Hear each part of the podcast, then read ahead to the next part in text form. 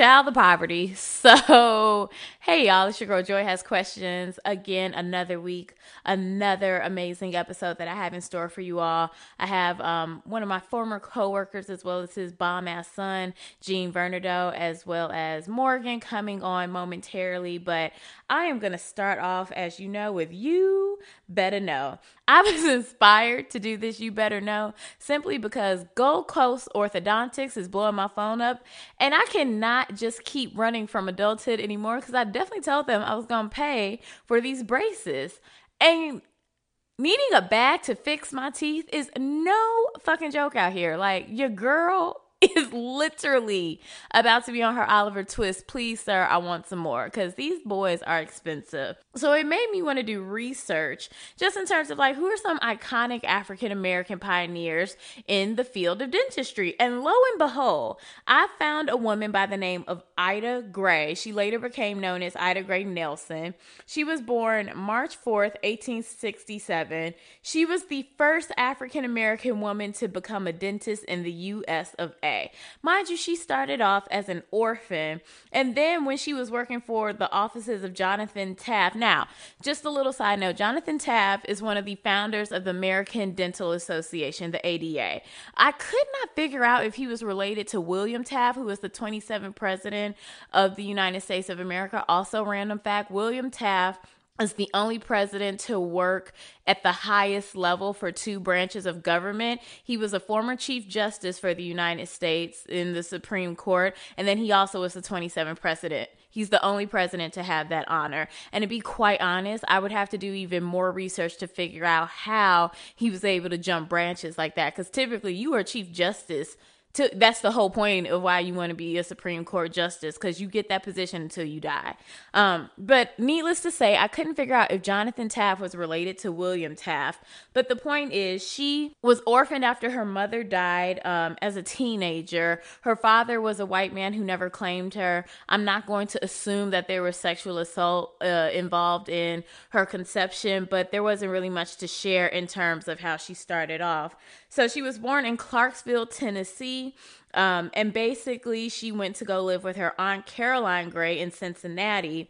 Now, she worked at a very early age, taking in sewing, and then she graduated from Gaines High School in 1887.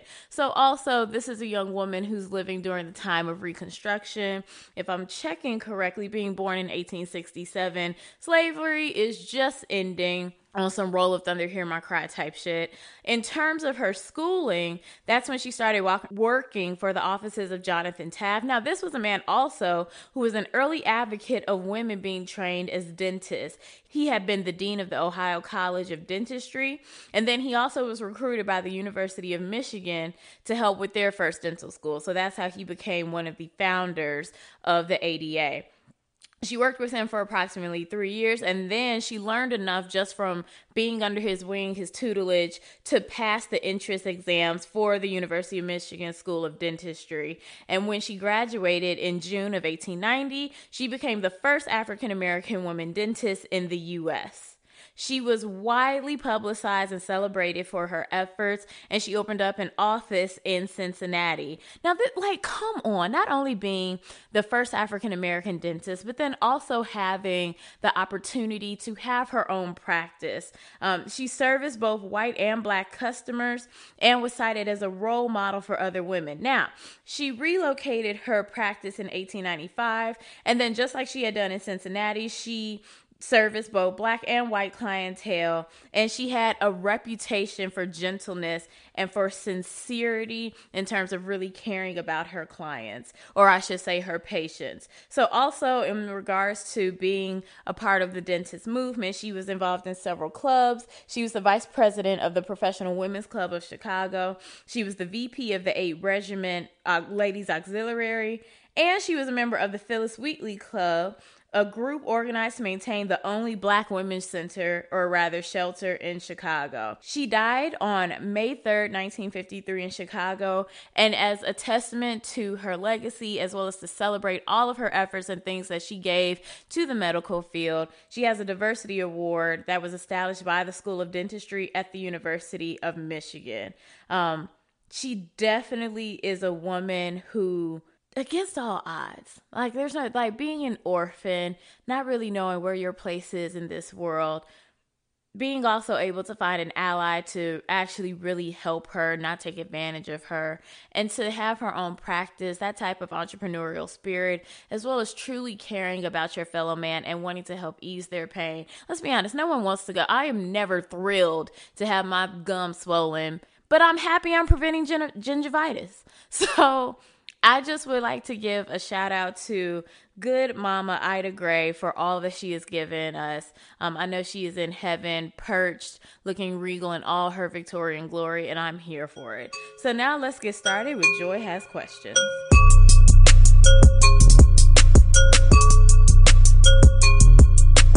Okay, everybody. So it's your girl Joy has questions coming to you once again with another amazing episode. I am so excited because I have one of my fave people, um, former coworker from uh, a long time ago in terms of the advertising world. I'm just gonna leave it there. I'm like, we survived, we climbed that mountain, and woo, child the ghetto.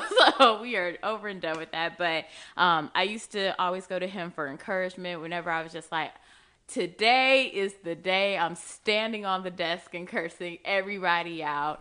And him and his team would give me those good chili cashews or pistachios. I would just like raid their drawers. And then also it would just help me like get focused because he'd be like, no, you are going to calm down. So I have my fave Gene Bernardo here with his son Morgan, who is you all are just killing the game. I feel in terms of like Black Boy Joy, creative joy, um, having your own voice within the Chicago creative community. So I'm honored to have you all here. Hey guys, Thank you. Thank you. Thanks for having us.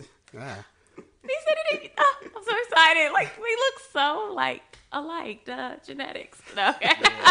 That's what happens. exactly. Um, Makes sense. so I'm just gonna jump right into it, and I don't know if like the cosmos aligned. It was like, yes, we're gonna give you all the toxic masculinity topics this week because you have two black men um, who can at least shed some light on it. Um, how familiar are you all with like the whole Cardi B Offset saga that's just been? Um, I think we're marginally like I know that Cardi B Congratulations. B. I mean, it's it's, interest, it's, interesting because uh, I'm too old to be knowing about this stuff, but I know about you know Cardi B. Uh, was married to Offset, and then I don't know how long they were married. They We- just had a baby. Well, it was like five weeks. Oh, something. It was some time, It was was it sometime? and like there's like a little like discrepancy because like they they proposed later than like they like publicly proposed later than like After they, they were actually married. proposed. Like it was something. So like we don't know. The record isn't clear. Okay. It's been playing out like an Atlanta telenovela. Like it's mm-hmm. just been like, mm-hmm. what's happening this week? Mm. Um, but yeah, so there has been multiple reports of infidelity. I'm not even gonna get into like who the potential jump off side chicks. It doesn't even matter. Infidelity is infidelity. And so Cardi B announced that she was like, I'm going to divorce him. She's been remixing song lyrics at concerts saying like we're mm. gonna get a divorce. Like, oh, she has been very Wow. vocal about no longer wanting this relationship. Mm-hmm. So over the weekend, she was the first female headliner for the Rolling Loud Festival. I don't know if that is an Atlanta based festival where it takes place, but she's on stage doing her thing, mm-hmm. and her soon to be ex husband stops in the middle of her performance, walks out on stage with a cake and a mic saying, Please take me back. Oh wow. That's not your place. That's not the time. He also, now this is Congratulations. He's You right. yourself. you played yourself. Now, also on top of this, this is outside of the fact that he has been on Instagram. The people have been clowning him. He's been on social media um, after she announced that she wanted to divorce him. He was like, you know, I miss Cardi, you know, adding her. Mm-hmm. Then there was one report of him, te- or you know, basically telling everyone, "Fuck y'all, I miss Cardi B." Oh, I saw. I saw. I was a tweet, right? It was- right, yeah, I saw that. Yeah. because we all know we're responsible Yeah. for him cheating. we should all know that Right, he has that it's cheated our fault. and that he misses Cardi B. Right, because we we need to apply the pressure for her to go back to this situation. We need to fix her problems.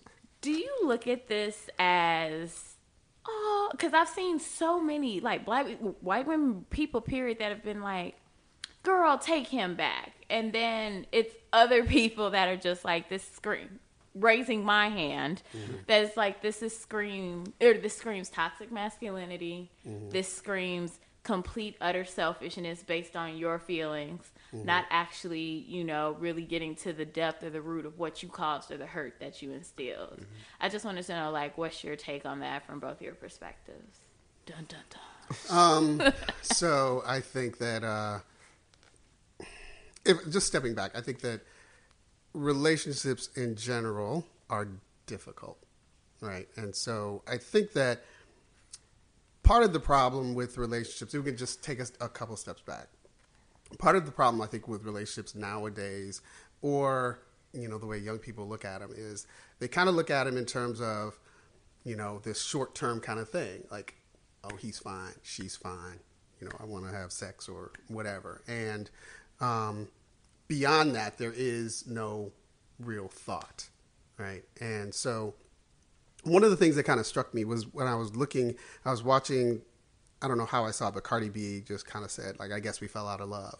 And I thought that that was interesting because love is not something that you necessarily jump into and jump out of or fall into or fall out of, in my opinion. I think that because people kind of have this infatuation mm-hmm. way of looking at love, like oh he's sexy or whatever. He popping. Yeah. Lip pop. Exactly. you know something like that. Instead of, to me, love takes effort, and love takes work, and love takes sacrifice. Mm-hmm. Right. And um, my son and I were talking about this, and he was like, "What do I know about love?" He's like, "I'm a teenager. I'm a kid. I don't know about love." No, no, no. Where it's like, um, look, I'm just trying to make sure that my locks are properly moisturized and my GPA up. Like, so it's already a struggle. Yeah, and so I think that um, because we don't have this longer term vision of what that means, you know, that means effort that means sacrifice and also it's something that's between two people so i think that's why it's like difficult for me to comment on yeah. their relationship and i don't because that's one and two this whole thing i think where they're going wrong is public. they're playing it out in public mm-hmm. and that's not where relationships play out right that's not where the work takes place that's not where the sacrifice takes place it takes place between you know, you and that other person. Um, and so that's why I um, I kind of question the move in terms of like you know going out on stage with a cake. Like, is he doing that for her? For all I know, a gun could have been under that cake. Like right. we all saw when Tina was trying to go out on stage. And Ike popped up in the dressing room. I am not gonna be sitting there oohing and eyeing to some random ex, right? Just and, showing up on me. And the thing is, is like it's not about I think for I think that that kind of overture was more of uh, play acting. It's like mm-hmm. a you know, yeah. it wasn't authentic.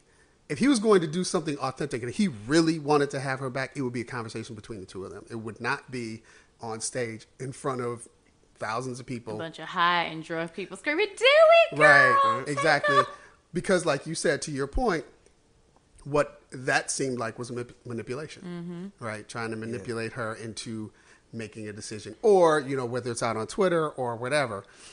I think that that's counterproductive. You know. Um, you actually just to even highlight the a point that you brought up, and no, I am not trying to compare this situation to Beyonce and Jay Z. But one thing that I love when even when I think about how their whole infidelity, you know, the the separate albums and everything played out, when did he actually cheat on her? I don't know. I have no idea.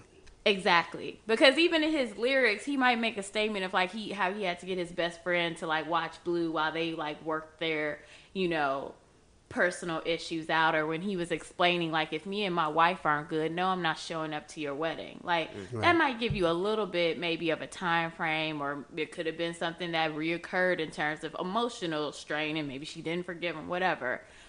But you don't actually know when they were having issues in their relationship.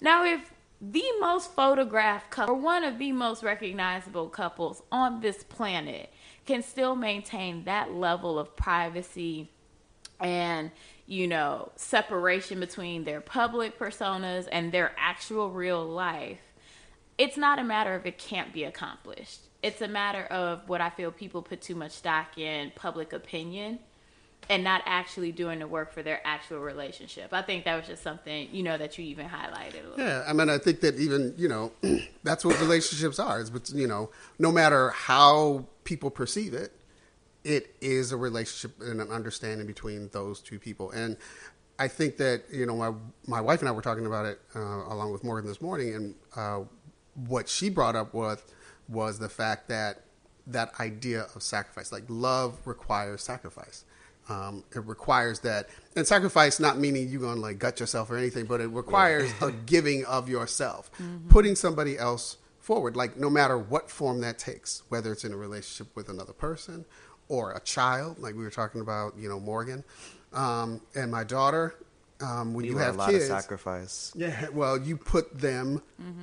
and their needs and their desires, you put them first, not out of like, uh, you know I'm doing this because you want to be a martyr or anything, but because you value them that much. They mean that much to you. Right. Right. And so their well being means that much to you that, all right, I'm going to take the hit on this because their happiness is more is, than mine. Is, is, is worth it. Right. Mm-hmm. And, you know, one of the things that Jay Z even talks about is like, if, if, if Beyonce's happy, I'm going to be happy. Right. And, and everybody knows, my son knows, like, if my wife is happy, yeah, the house is happy. Say it with me, people. happy wife, happy life. It's there true. is a I level mean, of truth. that's that. there's some truth to that. But then also like she does things that like you know she sacrifices as well. Mm-hmm. You know to make sure that I'm happy as well. You know, right. and and you have to have both. It can't be one is sacrificing for the other because that's not sustainable, right? You know, if if one end is doing all the sacrificing and loving, and the other end is just taking. It's gonna be a problem too. It's gonna be a problem. Morgan, how did you feel about it? Because I feel like you were just like, look, I just really want the music, and I don't care about these shenanigans. Like, what was your thoughts on it?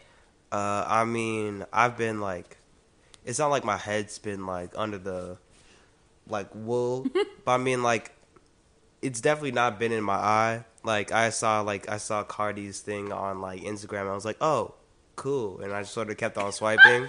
Because like, like you know, care. it's like they're like it's like it's like I mean, it sort of goes to like it's their business, but also it's like if they're trying to make it my business, like I don't I don't care. It's like I'm chilling. So, do you think, in terms of like, take a step back then? Yeah. Because I've also, re- you know, noticed with, uh, I feel like almost more than before, or maybe even I think about my generation, like the mumble or the SoundCloud rappers, like now their girls have just as an equal, if not higher, you know, popularity or following. And I see a lot of my cousins, everyone is like, oh, what's Ari doing? What's G Herbo doing? What's Jayda doing with Lil Baby? What's, you know, all these, you know, younger couples. Do you actually look at, at them in the sense of like, oh, I want a chick like that or I want a situation like that? Like, what's, or is it just like a continuous scroll of, look at these Negroes. I can't. I mean, just like I feel like my priorities are very like it's like on a different list. Like you know, like I'm trying to like right now I'm sick. Like I'm trying to not be sick. It's like I feel like I keep on saying this all the time in the house, but I feel like I'm like I'm getting old. Like I'm just like my back hurts. like I don't get enough hours it's just like my main priorities. This ain't even top twenty for things. yeah, it's about. like I like That's I have I have like college apps. I have finals soon. It's just sort of like I could like you know I could like really like make it a part of my life, but like it would take a lot of effort, and I'm like tired. you don't have the energy for it. Yeah. This, hold up. This is a young man that's like, all my life I had to fight. Yeah. I am not doing it this I'm weekend. Just, slavery, slavery, okay? slavery. It's been a while. And let me let me just also say, shout out to you just getting it through in terms of these college apps too, because that still was one of the most traumatic pieces in my life. Like I had to simultaneously still study for all my not normal classes, all the AP classes. Mm-hmm. And I was like, yes, like an idiot. Let me take this junior and senior year. Like, yeah, yeah that's what he's doing. The headache that it would that it came with because it was like, oh, you're writing from dawn until dusk. Like mm-hmm. you, because if you're either not doing it for that AP class, you're now doing it for future yeah. classes that are going to keep you up all night. But um, I like that personally your stance on it, um, just because yeah, I really I look at things like I said from the perspective of what does this how does this connect the dots with like how we treat each other. Now mm-hmm. you are an anomaly. Because that's not no it's true. It's not if i was to call any of my little cousins right now I'd be like yo what's going on with um any of these kids? They'd be like girl let me tell you. So this happened and on this day she had on this jacket but you see how he had on this in the highlight. And i'm just wow. like what the hell are y'all talking about? And they yeah. will literally piece entire stories together because they're they're so ingrained in a stranger or a celebrity's world. Mm. um but that was just you know something that when I looked at the situation with with Cardi being Offset, I'm just like, just either go back to love and hip hop or leave me alone. Mm-hmm. Like, just I don't care. Um, now moving though into still dealing with toxic mascul- or masculinity or mm-hmm. this point toxic femininity. Mm. Is that a thing? I think I'm gonna coin that. That needs to be okay. a thing because okay. there's a bunch of toxic black women out here. Too. All right, we'll take that. Um Nicholas Menagerie, aka Nicki Minaj, aka Nikolai the Great. Um, she is in a new relationship that is completely who cares.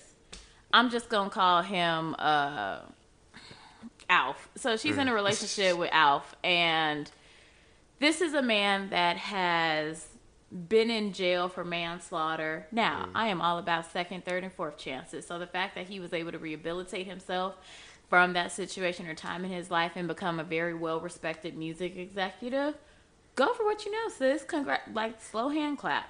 Uh, um, what is troubling though is that he is also associated with a rape case mm-hmm. in which um, more things are being revealed that it was a kidnapping aspect of this case, uh, holding people by gunpoint. Mm. Um, at first it was a situation of no one can really quite get the ages together. If he was 15 or the young lady was 16 there are other reports that he was 20 and the young lady at the time was 16 um, and people basically have been calling nicki minaj to task about how this is not an isolated incident of her being around people who have had not only just criminal past or issues, I should say, but specifically those of a sexual assault or child molestation assault um, nature. Mm-hmm. So, just running through the Rolodex really quickly, she has paid funds for her brother's um, sexual molestation case. She did a song with uh, Lisa Frank's son, Tekashi Six Nine, aka um, the coloring book. Yeah. Um, and now this situation. Mm-hmm. So when mm-hmm. called to task on it, and specifically the Daily Mail called her to task, they were like, "Why do you continue to support rapists, like, or you know, sexual predators?" Her uh, anger was mm-hmm. taken out in the sense of like, "Oh, I'm suing y'all. That's defamation of character," and I'm just like, no.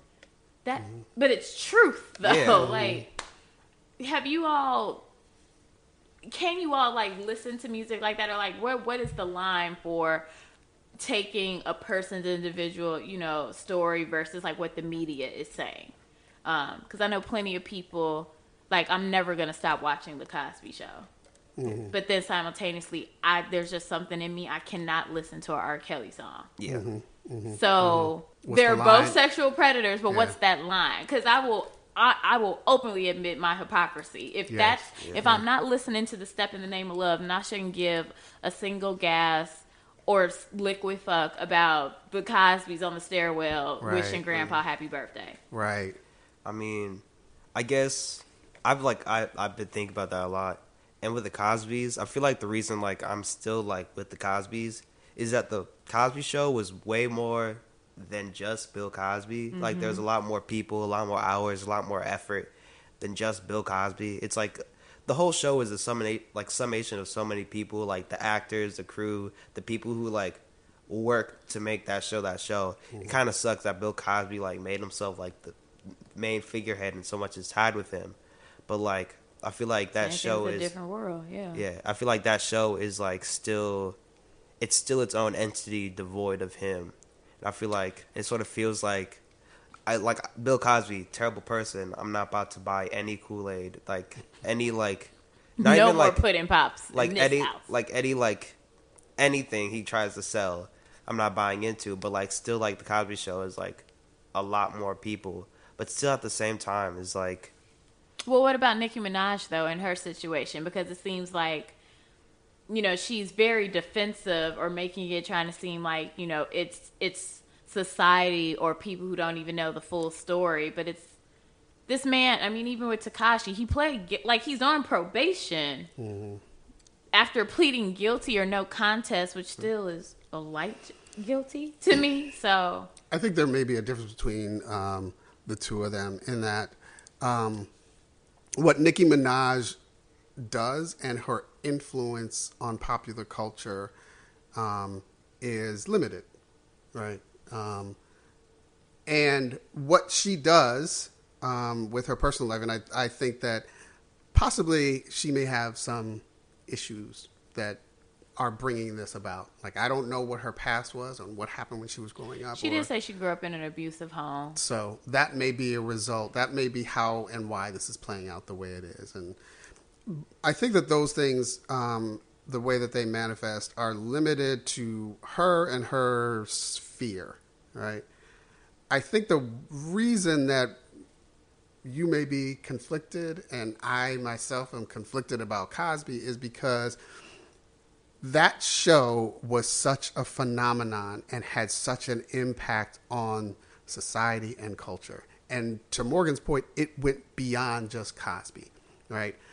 It reframed how people saw black people. It reframed how we saw black fathers. It reframed what black people could achieve. It inspired an entire generation of black kids to go to college. And so the impact of that show goes beyond the personality of Cosby. And so now, what are we?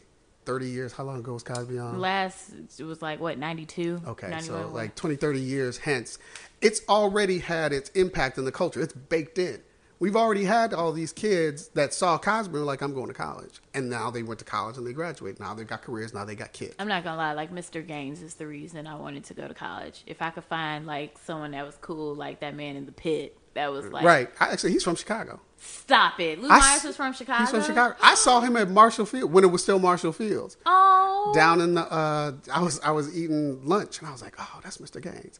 Anyway, um, Random facts, guys. No. Um, um, yeah. So my point is, is that I think that the reason that there's a little bit of conflict is because you don't want to take it back. Like, in order for you to undo that, you'd have to be like, well, I'd have to command Z my almost my entire life, right? That got me here. All of the things that got me here were a part of that. You know, all the decisions that were made, all the TV shows you watched. Um, and you can't Mr. negate that type of influence. And you can't undo that. Like you take that pin out, like what happens? Where do you end up? Mm-hmm. Right. And so that's why I think it's difficult for people to to sort of erase Cosby completely. Like, uh, he did some but there's Cosby the individual who unfortunately did some horrible things. Right. You know, and we all have feet of clay. Um, he did some he his were more clay than I think others. Um, At this point, we working with Play-Doh. Like, what the hell were you going through, sir? Right. And so, I think I agree fully. And and, and I, am not gonna lie. Like when when when it first when the accusations first came out, I was like, mm, he didn't do it. Wow. Right?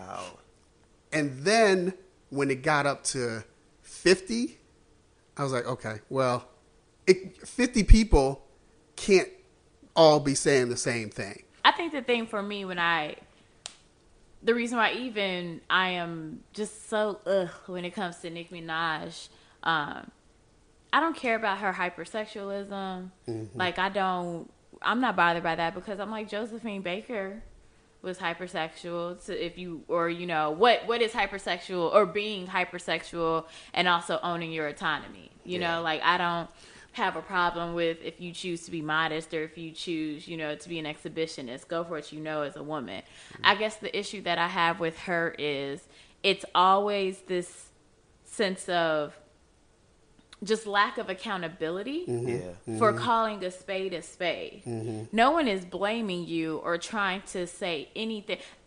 God forbid that we have or would have a situation in our own personal families where a trusted family member, whether it be immediate or extended, was create or doing something that heinous, right? That still is not me doing it. So it's like even if somebody within your own household is doing that, I'm not blaming Nicki Minaj for the actions of her brother. Right. You know, I'm not holding her on the, the cross with him because at the end of the day, this young woman has absolutely nothing to do with what this grown man or the actions, the sick actions that he decided. The mm-hmm. issue that I have is instead of being, you know, so argumentative, when people can just flat out see what you're doing. Yeah, and I think that, and I think that that's the bigger, and I think that that gets to the larger issue. I think that when people start to defend and they're argumentative and they're, you know, their reasoning is based out of emotion and they're sort of like lashing out, right? When they're mm-hmm. when you bring up something, sorry, when you bring up something about some somebody and they don't really have a reason for it, Yeah. and you know it brings in it it kind of pokes at an insecurity pokes at something that's raw for them then they're going to lash out emotionally That they haven't going- healed that they from. haven't healed from so she's gonna come she's gonna come out fighting right Y'all ain't gonna tell me how to live my Exactly. life. Y'all can't even control your own Be- happiness. exactly because Sis, you, I just asked you if you wanted toast. Like, what right is it? because you poked at something like back when she was little she had toast and somebody mushed her in the face with toast right so right. now, now, so now anytime she sees a toast, toaster, Anytime she sees toast, it's like it's she's coming at you, right? And so I think that the reason she's probably lashing out. I mean, I heard this from the the prophet Jay Z, and he didn't make this up, but hurt Not people, right? Hurt But he hurt people hurt, right? And he learned that after going through therapy. And I thought that that you know the interview he did, I forgot what the it was with the New York Times or something like that. It was like a half an hour interview where he talked about the therapy he had gone through and how mm. he had healed, and you know he's still trying to heal. And one of the things he said was like, you know, hurt people hurt. And so when you are poking at something that's probably um, emotionally raw for Nicki Minaj, she's not going. to She's not going to rationally sit back and be like, "Oh, you might be right." Yeah. you know what I mean. That's not gonna That's because you've you've hit a sore spot. and now it's amplified by the fact that she has what a hundred something million people looking Yeah. at her.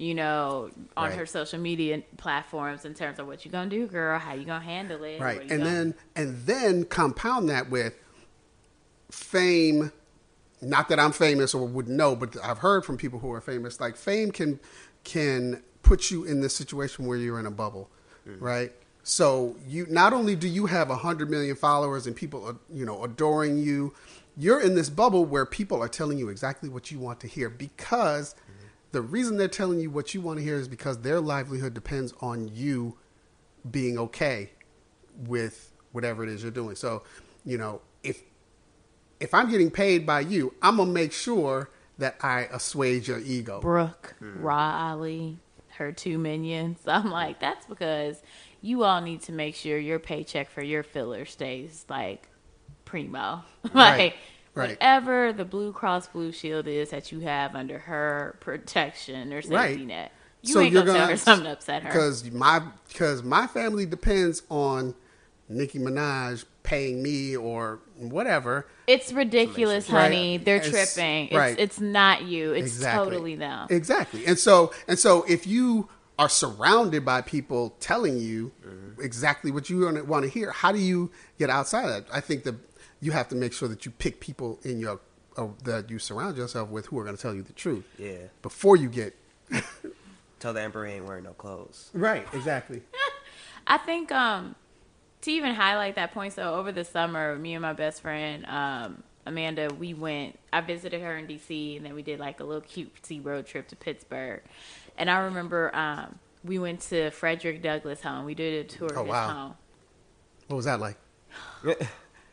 I just the fact You that I love Frederick Douglass, by the way. I mean, I got like Frederick Douglass was raw, but like you know at the end where he like you know married that Left- white lady. left his left his Yeah. black, black So white. yeah, that okay. So they definitely discussed that in the tour. Mm. Um, how it wasn't a matter. I think it was the way they just the, explained it. It was definitely more like companionship based. The fact of how he did spend a lot of time with that specific abolition. Like he married that ab. What was his white friend abolitionist name? I can't remember at the time, mm-hmm, but it was mm-hmm. the daughter of his friend. So, mm-hmm. um, I don't think it was him on his, you know, Emancipation Proclamation OJ. Like, let me get mm-hmm. with this white woman, you mm-hmm. know, because I mm-hmm. can't. I truly think that with him, it was a thing of I know I am just as equal to everyone else, and this is who I've fallen in love with. Um, which was even at that time, I think was still like super revolutionary because it's his home literally is on a huge hill that overlooks DC.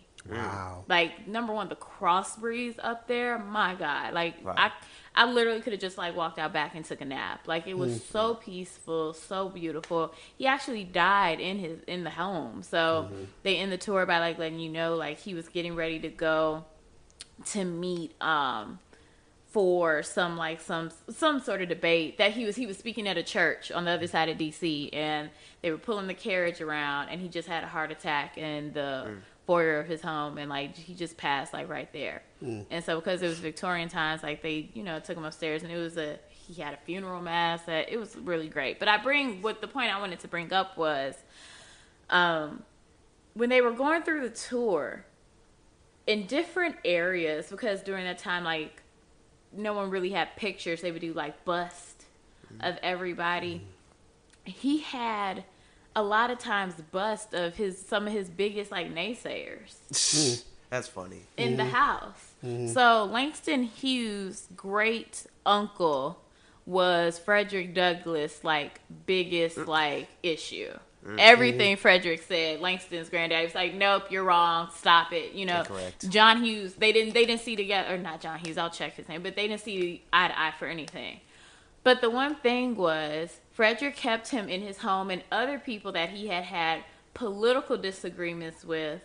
Um, and I thought that was beautiful, just in the sense of like what you were saying. Mm-hmm. You have to have people that are just aren't going to necessarily give you a yes. Mm-hmm. Like you may not like the person, or you may mm-hmm. not, you know, agree with where they stand on certain subjects, but you still can respect them, and you still can also see like that might be a different view than mine, but I know you're coming from a good place and sincerity and wanting to help. Mm-hmm. And at the end of the day, I will still have you in my house and admire those qualities about you, even though you get on my fucking nerves because right, right. you always are causing me issues. Right, and it doesn't even uh, maybe it doesn't have to be that adversarial well, yeah. as much as it does have to be like you know somebody who's going to check you, check you. Mm-hmm. And I think that not only do you need that in your life, somebody who's going to keep you honest, right? Like you need that in friends you need that to surround you, not just people who are going to agree with you and tell you what you want to hear, but you need that in, I think, a mate, right? Somebody yes. who's going to check you, somebody who's going to tell you, like somebody who's going to love you,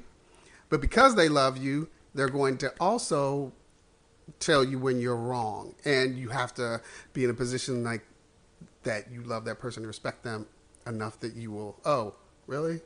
Okay, How ironic that, that Nicki that. made the lyric I want to be the one to check you, but still respect you. Ironic, but it matches. Truth, it's yeah, right. truth coming. Look, yeah, a broke clock from, is right twice a day. right. like I'll give her that half a one. Right. Yeah. Uh, but no, that was just pretty much in terms of that. I, I think she her argumentativeness and just her lack of accountability, I think it overall d- undermines number one her legacy because now everyone just looks at her like, man, you really are out here needing the validation. You can't. Mm-hmm just evolve in your career gracefully but then also it's just a matter of like you you come off like a, a really rich person that has not been healed. You had talked about this uh, in your last podcast kind mm-hmm. of when With we were, yeah because uh-huh. you were talking about kevin hart. Mm-hmm. right? And you were talking about the fact that you know he had a birthday party for his kids and it was cowboys and indians. And then when people were like you know that's not cool he doubled down. he doubled down right? And he was he came out swinging. And instead of sort of taking a step back and like being like, "Oh, I hear what you're saying," that probably was not, you know, the best thing to be doing. Yeah. I have a theory, and I was thinking about it on the way in, in terms of why there is this collective consciousness that wasn't around maybe 20 years ago, 30 mm-hmm. years ago, or whatever. Like, so now we are more sensitized to the the plight of Native Americans. We are more sensitized to the plight of women. We are more sensitized to the plight of black people. And I think it has to do with the rise of the internet. Definitely. Because we're not just watching 2, 5, 7, and 9 and Yeah. having those channels and those opinions beamed to us. Like now, It's what are we scrolling and seeing on Facebook? everybody's got an opinion and everybody's everybody's plight can be communicated all at once and so you know if you're gay you can communicate that and i think that that helped move them forward mm-hmm.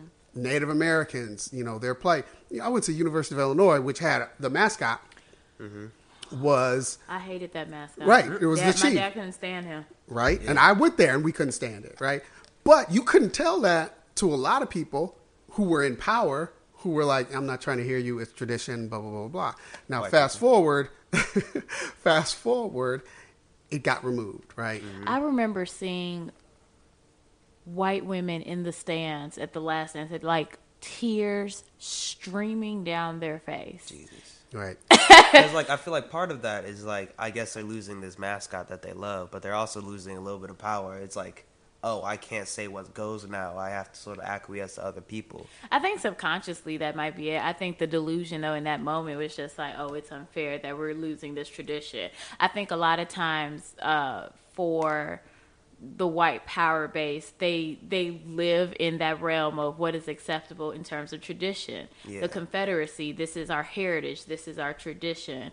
Um, And tradition just means something you've been doing over and Yeah, it over doesn't again. mean it's Right. It doesn't So mean it's right. you- Like you could do something. I could be an asshole for 15 years and say my tradition is I'm an asshole, but it doesn't change the fact that I'm an asshole. And I personally have said this multiple times. I don't give a damn about your tradition or Mm-hmm. heritage if it is rooted in the dehumanization or other the people. disrespect of others. Like if that's what your tradition is based in, and I suggest you get some new fucking traditions because that's not acceptable. Like It's like the It's just, it's end. just, just because just because it's a tradi- tradition, just because it's something you do over and over and over again, does not make it right. If you do something wrong once and then you keep and on keep doing on it. doing it, that That's a does not habit, make it that's a that that does pattern. Because if that were the case, slavery would still exist because Yeah, that was going tradition. that was the tradition. It was going on for four hundred years, Right. Right, and if tradition made something correct, then that would be the land the the law of the land but it's not if it's wrong it's wrong and i think that what happens now and i think that what accelerates you know people becoming um woke to these kinds of things Exactly. is is the fact that you've got the internet and you've got these things being able these opinions being able to communicate i used to tell my ki- i tell my kids like i used to say this all the time when they were little or, and I still say it to them, is um, when they would have a question or want to know something, I'd say, "You have a supercomputer in your pocket."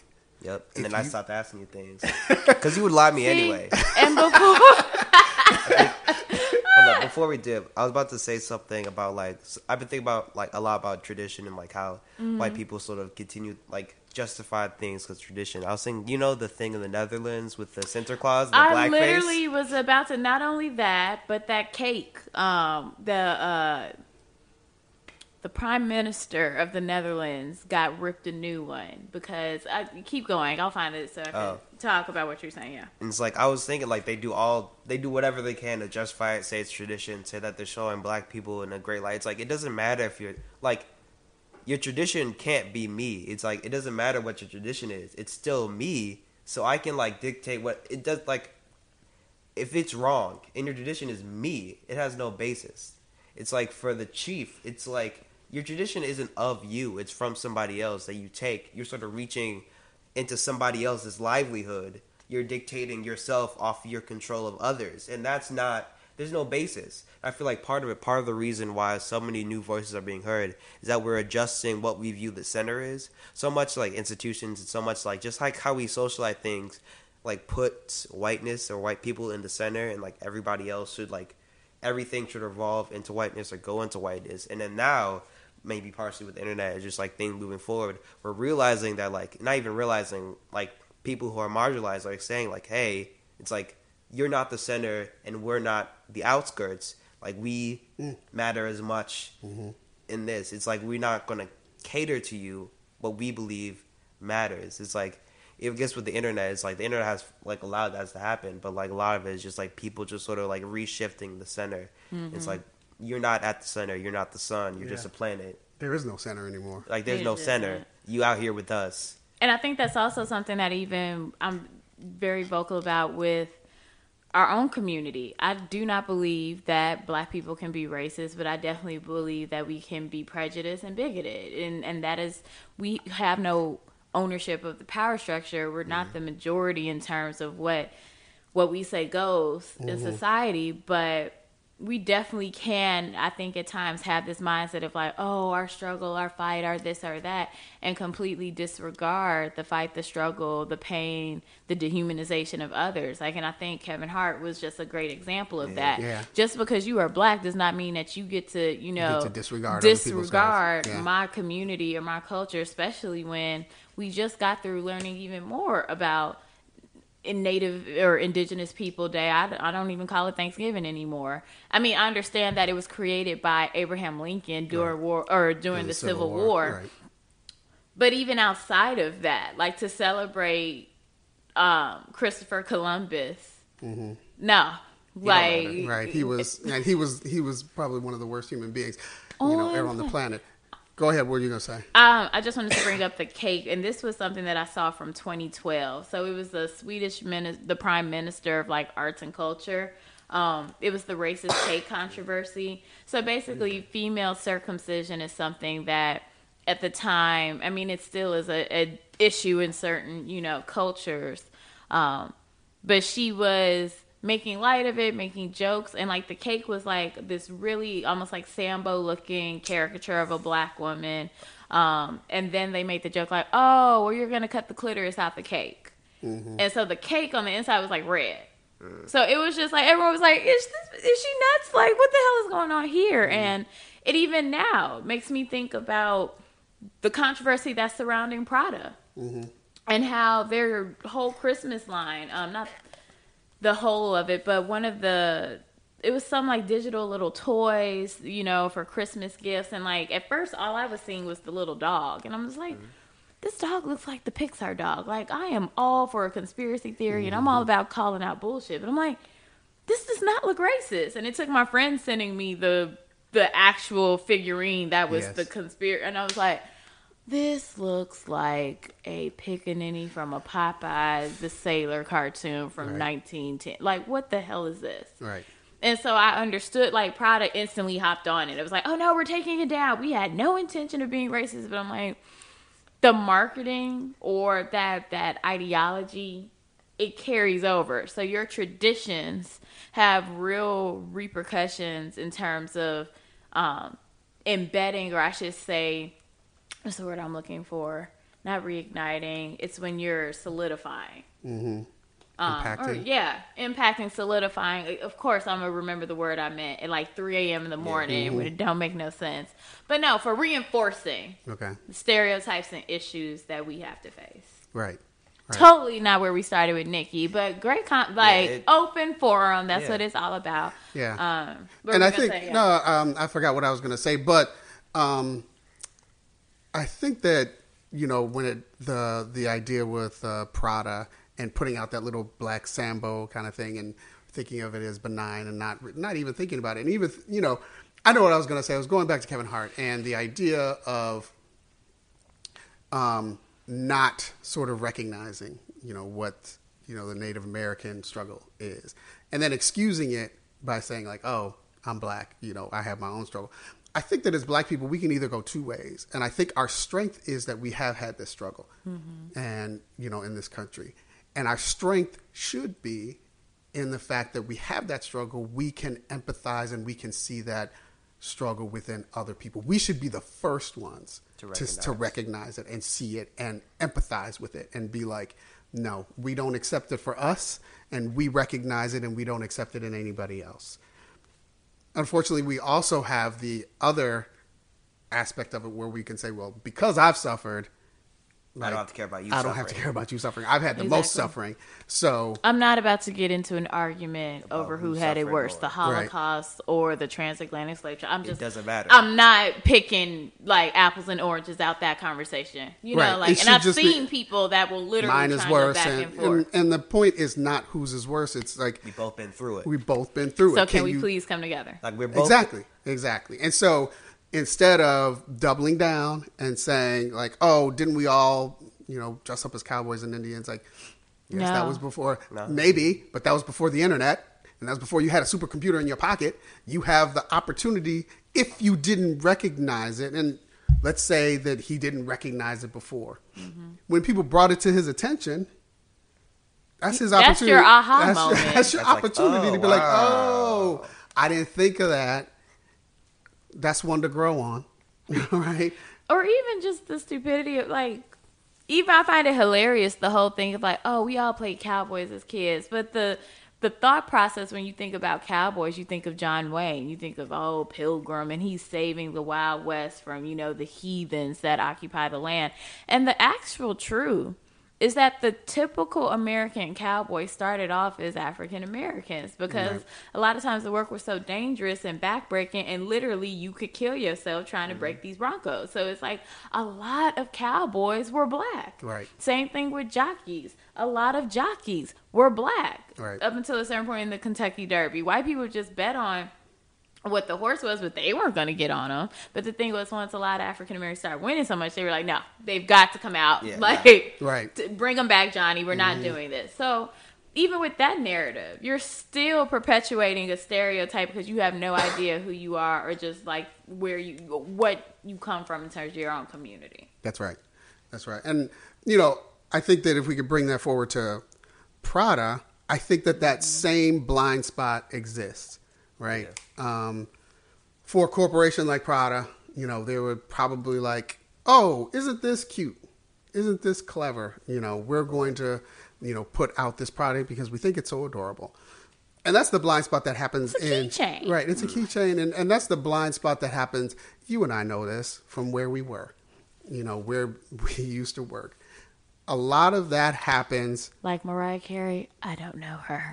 like, okay. But a lot of that happens because you don't have a because you have a one kind of thinking Yeah. right the majority of people i guarantee the majority of people at prada were white and they all thought that this was great and they I didn't always have, go to the director, the board of directors. Yeah. If you got that same sepia tone, looking because you, for the few people of color, you don't want us to really figure out like, are they Mm-hmm. black? Are they, you know, Indian? Like, what is that? Is that a Latino ex member? Like, who is? Yeah, right nobody was. Us nobody on that. nobody was there and nobody was gonna pull your coat on like i don't think that's a good idea and so that happens that happens with prada Mm-hmm. that happened with pepsi that happens with so many H&M. different h&m happened with h&m People couldn't even tell me where the headquarters are. I'm like, so they're a Swedish-based company. A Swedish based. Oh, of course. They don't know. Everyone was white. Like, Right. not- their suits were black. That was about it. Right. And so you know that, you know, because they've got this one way of thinking, nobody's going to pull their coat until it ends in tears, right? Then they start to lose money. Or they're no longer in the black. Right. exactly. Right? Like, um, They start to, you know, oh, it becomes a problem, and it always becomes a problem after the fact, right? Mm-hmm. It always, you know, after they've lost, after it becomes a PR disaster, after they lost tons of money, then they want to like see Yeah. what they can do. now can they want to to show us it. the plan. This, Right. this is our 12 step integrate Negroes plan. We Right. care now. Like, We and need you're the sitting there going, like, shut up. Right. And even when I think about that, all the I see running through my timeline, all the Balenciagas on their right hand. Oh, you a basic, but you who you still wearing Coach, and we leveled up. And I'm just sitting there like, absolutely no clue. Right. No clue. Like Tommy Hilfiger ain't the only one calling you nigga. Like it's a lot of the rest of these brands that are completely okay with our consumption, but do not want us in these tables making decisions or Yeah. you're to actually help give us equity. Right. Um, that I mean, more. So then the question becomes like, and because I was thinking about this, the question becomes: we keep going through this cycle of um, action, reaction, action, reaction. Yeah. They do something stupid, we react to it, and Um, somebody else does something stupid, we react to it. And so, how do we release ourselves from this cycle? And it's probably the, you know, the idea that you know a lot of people like you know, Jay Z and Beyonce are. We got to start to build our own. I had this. I had this discussion with this really uh, good friend of mine who was a director, um, and um, he was talking about the fact um, that he asked me had I gone to the Museum of African American History in D.C. I Yeah, was gonna bring it? that up. Yeah, I am in it. I should go. I Yeah. was I was gonna bring that up. But carry on while you were where your thought was. Um, but um, he was talking about the fact that this museum is amazing because, first of all, um, it's the museum that has made the most money on the National Mall, right? It made it. I forgot how much it cost, but it made that up in like a month, Cause we pop out. right?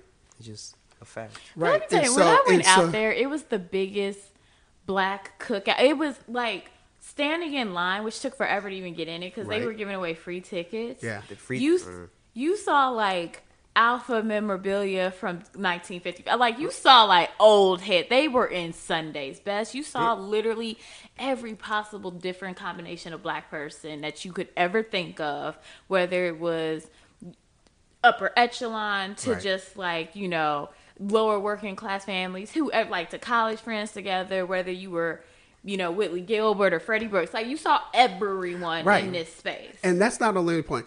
And the the director's name is Malik Sayeed, and he's an amazing director. He's worked with like you know he's worked with Jay Z. He's worked with he's worked with everybody. This brother is phenomenal.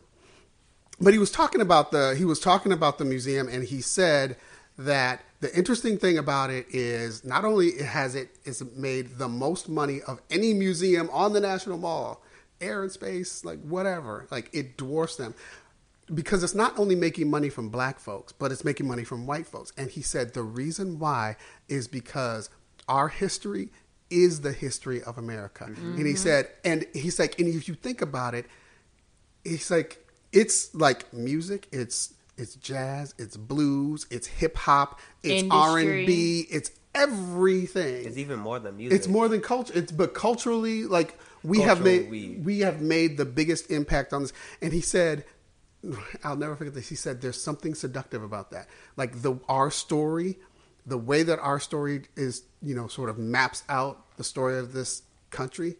There's something seductive. Like you can't Because you have to know how are you still here. I- Yeah. like white people may not ever just flat out say it, or has should say collectively have the true accountability for what their actions. You know, just how horrific or how horrible it was. Right.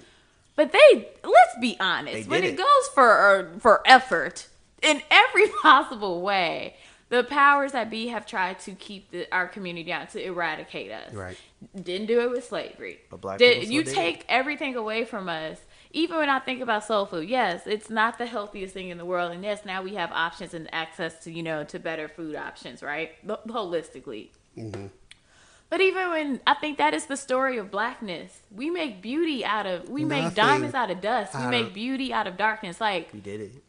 you cannot stop And us. you can't and that's stop us, right. you still putting us several paces behind. If you level the playing field, I don't think the world would ever want to know what that looks like. Because if we're That's able to that- accomplish this without a level playing field, what happens if we do have this the same opportunities now? fear of a black planet. I mean, that's what isn't that what? True, Um, and that's what the fear is. That's the fear. That's part of the fear is like, what if we were given the same, you know, opportunities? One, two. They're afraid that we'll do the same thing to them that they did to us. Yeah. Like, Like- that's the biggest fear is like if we ever get in power and we ever take it back, like they're afraid. You know how talking about infidelity? You know how like when people are cheating or whatever They project it they onto project you. it onto somebody else like they assume that what they're doing is what They're doing. what you The know, other you person. what the other person is doing. And it's right? like, actually, I was late because I had all these damn revisions. Like, no. Right, exactly. So they're uh, they're projecting what they're doing onto you. That's the same thing, right? They assume and they project what they have done and the way that they think about us. They, I mean, it's not, it's not even something that's in the past. Mm-hmm. It's not anything that's in the past. They know how they think about us. They know exactly how they think about us now. Mm-hmm. And it plays itself out in so many ways, like where they decide they want to live, what oh, where they want to where they want to send their kids to school. True. I mean, all of that stuff plays itself out now. As much as as much as people don't want to admit it to themselves, and they will contort themselves into pretzels to deny what they really think. Uh, and you know, nowadays, like you call somebody a racist is worse than being a a racist, right? Nobody wants to be called the R word now, right? I don't want to be called fat, but if I'm fat, I'm fat. Like, you know, I don't like that's the thing that we are so concerned with the perception, we're not actually getting to the root of the issue. Right. It's I don't care if you're a. I, I also say this now: we are a culture that is offended over every little thing. Mm. I don't want to be around someone who is malicious, but I do not mind hurting someone's feelings to better them. And that's the thing. I let me back this up. It's not a matter of me trying to say something that hurts you, but I can't take away how you are going to feel or how you're going to react to my statement. I can even preface it by saying, I'm going to say this out of love mm-hmm. because I support you. If, say, if you are someone that's morbidly obese, I just think like maybe we need to work out a little bit more or whatever because your current lifestyle or your health choices are mm-hmm. negatively impacting you and I don't want to see you die that can hurt your feelings. Now, I just said that in the nicest, most positive way I possibly could. Mm-hmm. But if it also still causes you to action, then I don't mind you looking at me in that construct of like, in that moment, I hurt your feelings. Now, I'm also not gonna come up to you and be like, "Look, that's why you can't fit your clothes," or "I hear you huffing and puffing like a clump." now, I would never say that because that's rude and malicious and not out of love. Right. Mm-hmm. But we get so concerned with like, "Oh, are you offending this person?" versus the fact like, "But is it the truth?" Yeah, we're concerned with how people are saying things rather than what they're saying even more if you're a racist or if you're doing if you're acting out on racism you're offending me you're like you're like literally like you're jumping into my lane and telling me how to drive it's like right. if i tell you to get out of my lane it's like hey you're or you have to racism. treat me with respect yeah and then they get offended as like they get people get offended the most from proclamations of self especially like with white people it's mm-hmm. like their identity is sort of i don't want to make I'm about to say like their a lot of their identity is like it's socialized the belief that they have the right to dictate others' lives. It's like they have the right to dictate others, and it's like not just in like a big general sense, but even like in small things, in like small conversations. It's funny, like a lot of times, like if you're in like a conversation, like especially in school, and there's like even if there's only one white person, or even it's like a bunch of white people, they always like the white people always make themselves like the center of the conversation, the authority. They choose what's valid or not. Right. And then when people say it's like, hey, like when people call them out on that or say like, hey, you're directing my life, stop, get back in your lane, then they get offended because they believe their identity is control over you. So when you like, or that should be the standard of the norm. Well, I can't tell you how many times I have to say like, my pride or celebrating myself is not me negating your pride of yourself. It's like you don't fact, matter, right?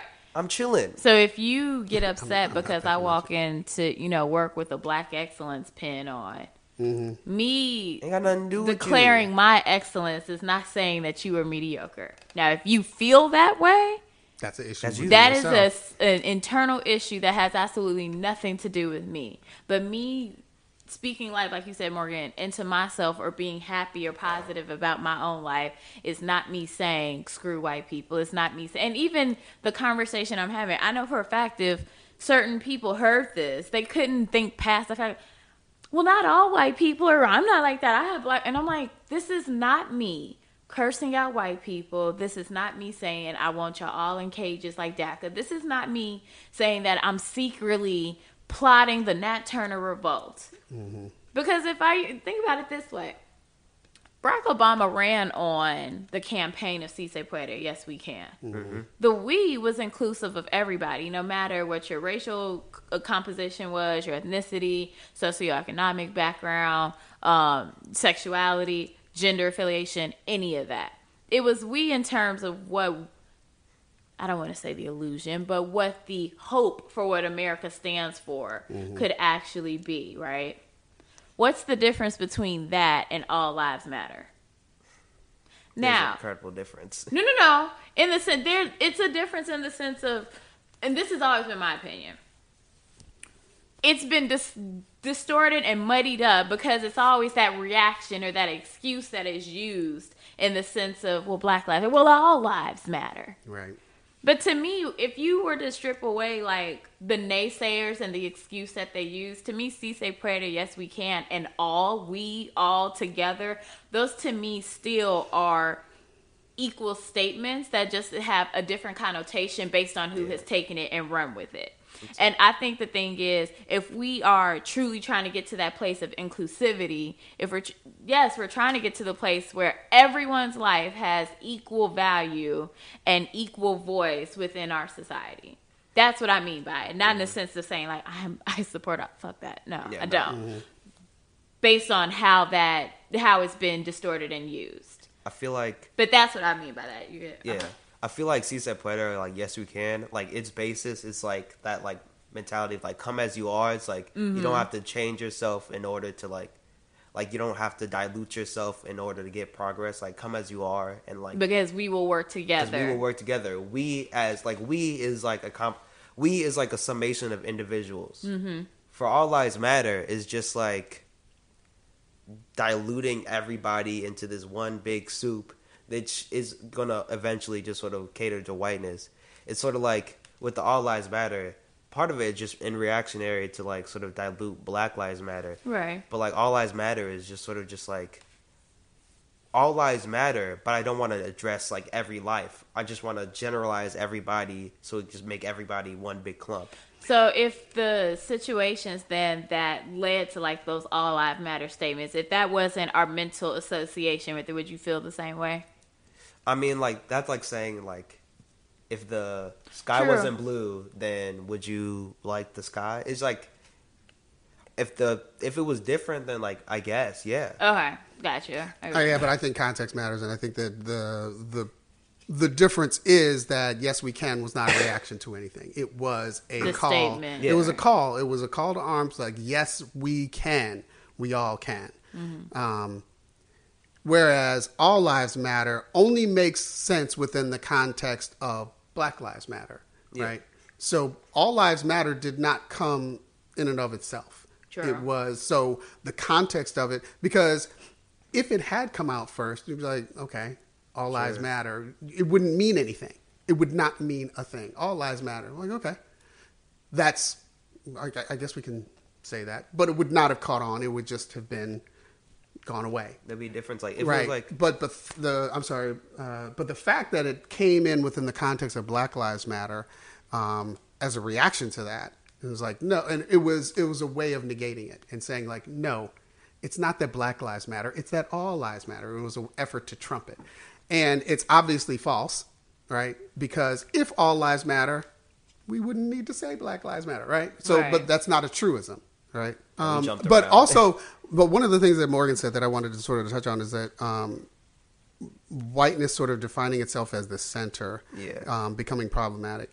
Um, we we were watching Crazy Rich Asians last night. I last want to see that. Yeah, it's a good movie. it's a good movie. I like it. It was, it's a good movie. And the interesting thing about that movie was it's based on a book. Um, Right. It was based on a book. And did you know that once Hollywood got the book, the suggestion was made, hey, wouldn't it be more interesting if we made the protagonist, the woman, white? Like, let's make her white. And it got shut down. Are you insane? Yeah. Like what? Who Right. told you? But now, now, for us, it's like, have you lost your mind? And I'm sure for the writers and the people who are, have you lost your mind? Like that's a that's not the same story. Mm-hmm. However, if you are white and you're looking at this story, and and they did, they said the same. I don't know if you're old enough to remember Boomerang. Yeah.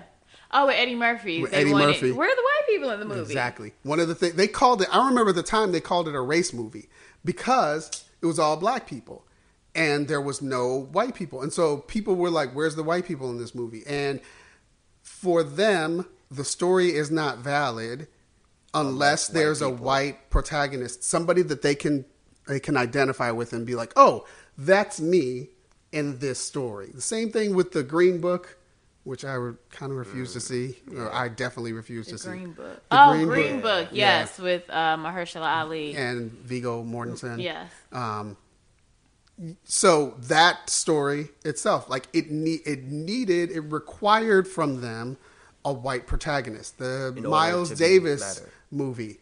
Um, Oh yeah, I was Right. so disturbed by that movie. Right. They need the white protagonist because without that, there there's uh, concern that it's not going to get box office draw. Like who, you know, white people aren't going to go see this movie if there's no white people in it. And for white people, it's like, how do I find my way into this story if I don't see me?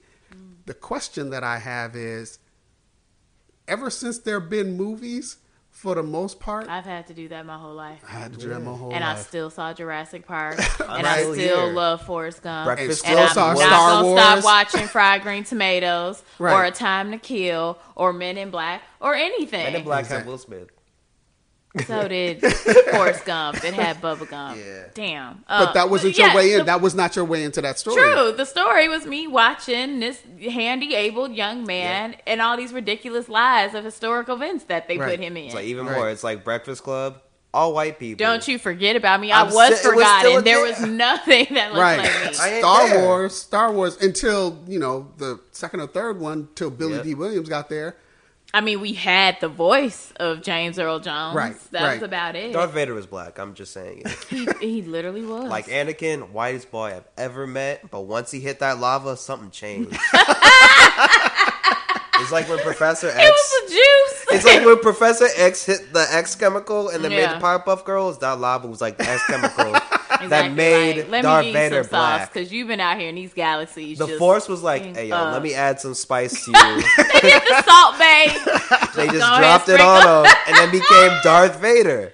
and then he's like, "Oh, it's a new day." Oh, that was so enriching, especially how like, well, I guess Nicki paved the way for a real conversation. So Yeah. yeah, Yeah, um. Well, I do not know what you all will be drinking come cuffing season 2019 that is currently upon us.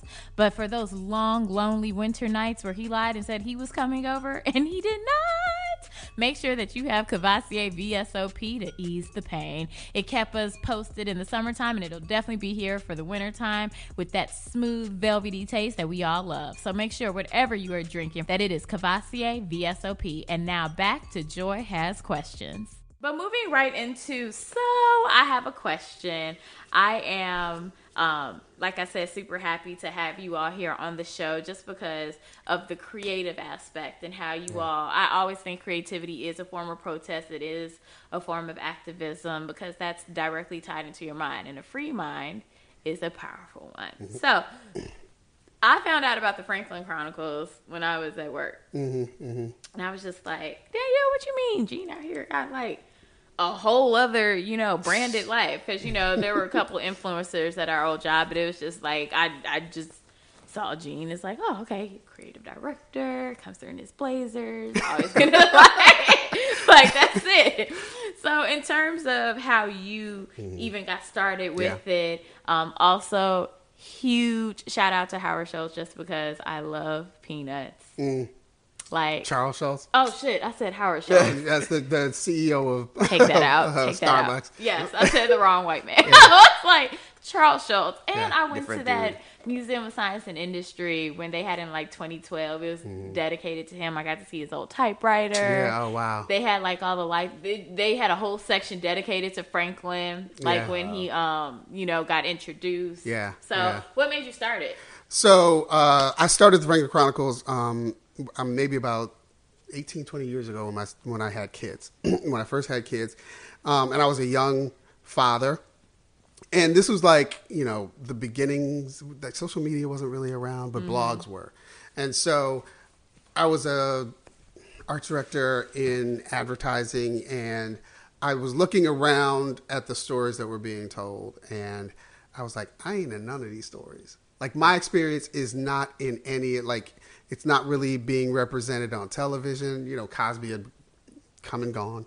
Um, television, uh, movies, uh, the commercials we were making weren't about me. Um, and so I decided like, oh, since there's this new thing called the internet and everybody, you know, democratization of you know everybody's voice, I was like, let me do mine. So I started writing my stories because I, I, and it wasn't anything more than um, I wanted them to exist somewhere in the universe. I just wanted it out there, and so I just started writing stories about being a father, stuff that I thought, you know, all of my crazy musings and nonsense.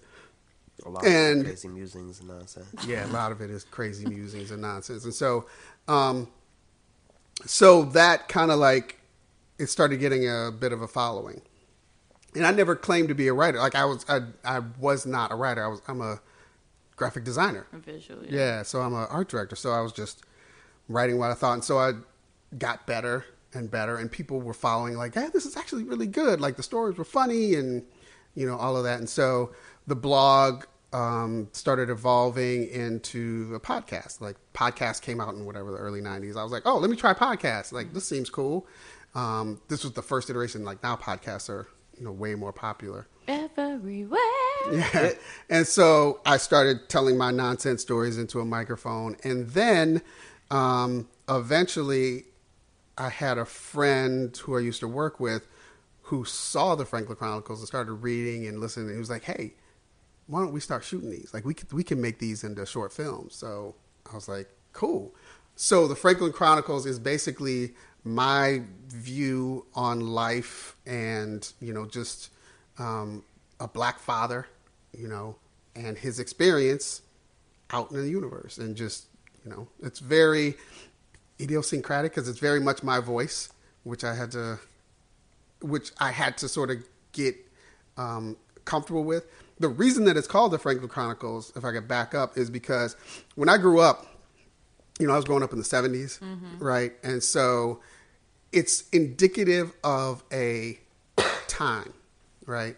Um, people who grew up on the same things I grew up on PBS, Sesame Street. Like this is when Sesame Mr. Street first started, Mr. Rogers first started. Like all of this, all this experimentation in the '70s was happening right on on television, and so you've got you've got Peanuts, you've got um, Sesame Street, you've got the Electric Company, and you got all of this stuff poured into this little black kid. And one of the things that I remember of Sesame Street was the character Roosevelt Franklin, and he was a little puppet, and they had this little theme, and they sort of had this little school thing where Roosevelt and his friends would learn, right?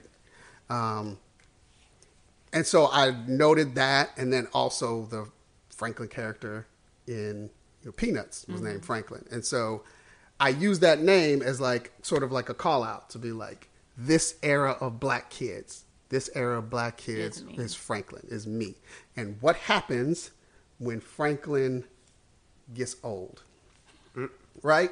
What happens when Franklin, when this kid gets old and has kids of his own and grew up with this worldview and starts to impart it to his friends or his friends and his kids and how does that look right? Um, sometimes it sometimes it makes sense. Sometimes it comes out in like nonsense. And like what my wife likes to say a lot of times when my kids were growing up i would like morgan kind of alluded to like i would make shit up all the time. Like they'd ask me something and i'd make it up. Yeah. some people call that lies, but I call it creative storytelling. My wife used to, you know, when I'm telling these stories, my wife used to walk in and be like, "Stop trying to make my kids stupid." so that's kind of like the genesis of the Franklin Chronicles, and you know, it's just gone on from there. And now my whole goal is to like make it its own brand Right. and you know move it forward. Alrighty, so in terms of Morgan being a child of, you know, um, Eugene in essence, like, did you start to get your own like creative posts by looking at your parents? Like, where did that come from?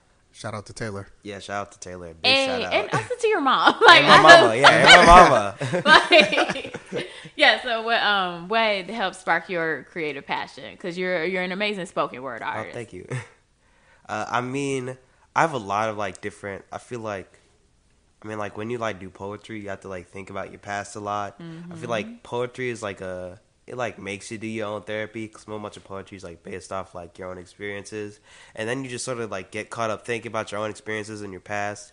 So I'm like I've been thinking about like what has inspired me and like what's brought me here, and a lot of it like was in part like my father, just always being in the household. Like my father was always writing something, like he'd be telling all these stories. Like I remember like just like seeing him like it's like when he'd be downstairs recording the podcast. Me and Terry weren't allowed downstairs, like we kids, and like he's recording the podcast. He has to be efficient, and he was cousin, but like sort of like just like now the, we grown, so we in here, no here. I'm in the podcast, right? but like just having this giant in the woods of like my father downstairs in the podcast, and sometimes hearing like some of the stories that he wrote, and then like and like even like besides like the podcast, my father like is always just telling stories Mm-hmm. Like I always say, like I come from like a family of storytellers. It's like family of grits. like every time, uh, like like anytime you get my father, his brother, and like his father, my grandpa, in a room, they always finna tell a story. It's usually the same story over again, but like the intensity that they do it is like higher and it starts with like my uncle with the story, and then my father joins in because my uncle messed up, and they both like they both like really get into telling this one story about like how they didn't do the dishes as a child, mm-hmm. and then like they do sound effects and they do like oh and then this happened and this happened and then my uncle has to do something in slow motion or something. and then my grandpa comes in and he talks about like y'all didn't do them dishes. it's like that's sort of besides the point, but just sort of like like we're always telling stories. We're always telling our past. That like, was a pattern always, of what you saw. Yeah, and like I always wanted to join in. I always wanted to be a part of that, and like I always wanted like to be a good storyteller, and that's what I, I feel like went into poetry. Mm-hmm. Uh, my direct like thing that really really got me into poetry was just my sister. Like she was in the spoken word club before me. She's two years older, so she was like ingrained into my high school spoken word club before I came in. So like once I came into high school, she was like the main force that was like pushing me into poetry. Okay. So my sister was really the definite thing that like pushed me into poetry and like kept me into poetry and made me feel comfortable in the whole poetry community. Mm-hmm. And like I had to shout out to her, like big shout outs, like big props. She did a lot for me. Uh, love you, sister. Gotcha. Um, so in terms of looking at your relationship, which I think is beautiful, I also um it's so ironic. I just had a conversation this weekend just in terms of like, you know, sometimes strained relationships between like black fathers um, and their children, mm-hmm. black mothers and black daughters. Sometimes, like how that's an unspoken thing. We don't talk about that trauma um, mm-hmm. in the sense of how black women raise their daughters or treat their daughters mm-hmm. um, or that pathology. But you all seem to have like a very um, and this is totally on the outside looking in. I'm pretty sure there's some days you're like, oh God, where's college? But like, mm-hmm. you all seem to have like a pretty, you know, very healthy relationship. what would you all both attest or attribute um, to you all, like seemingly appearing as not only father and son, but as friends? Um, I don't know if we're friends. We're still father and son. He's okay. Yeah. Gotcha. Yeah. I, I mean, well, because we have the because we have this thing. We have this. Yeah, we're because we always have this thing when my kids were, were young, you know how kids always are, mm-hmm. and they'll be like, they get mad and they'll be like, "You're not my friend," and we, me and my wife would always be like, "That's right, I'm not your friend, I'm your father," and I don't get it twisted. Like I'm, and we we because, you know, our thought is that being a parent is more than being a, a friend. Like, why would I downgrade myself to a, to being right. his friend? Like, I'm I'm his father. I'm you know we have a different relationship, right? Um, but I think we're I would say we're cool. Um, I think that yeah. part of the I'm, I'm, sure I get on his nerves because this, I always say somebody's strengths becomes their weakness, mm-hmm. right? So um, I'm the storyteller, but I'm also what I had to learn, you know, in raising a child. And if anything, it's probably I have to give credit to my wife. But when I was raising Taylor and Morgan, um, I never, when I would discipline them, I never really I didn't spank them or anything like that, but I would lecture the hell out of them, right? Yep. And they would, and their eyes would glaze over, and so it's like a different, it's a different form of storytelling, right? It's like now this is the this is the bad part. It's like, oh, that's what you did. Okay, we're gonna have a conversation about this, and I'm gonna tell you about this for an hour and a half, and they were just both like, oh god. Oh, I'd rather get me like, right. I would learn more just in a quick spank. right.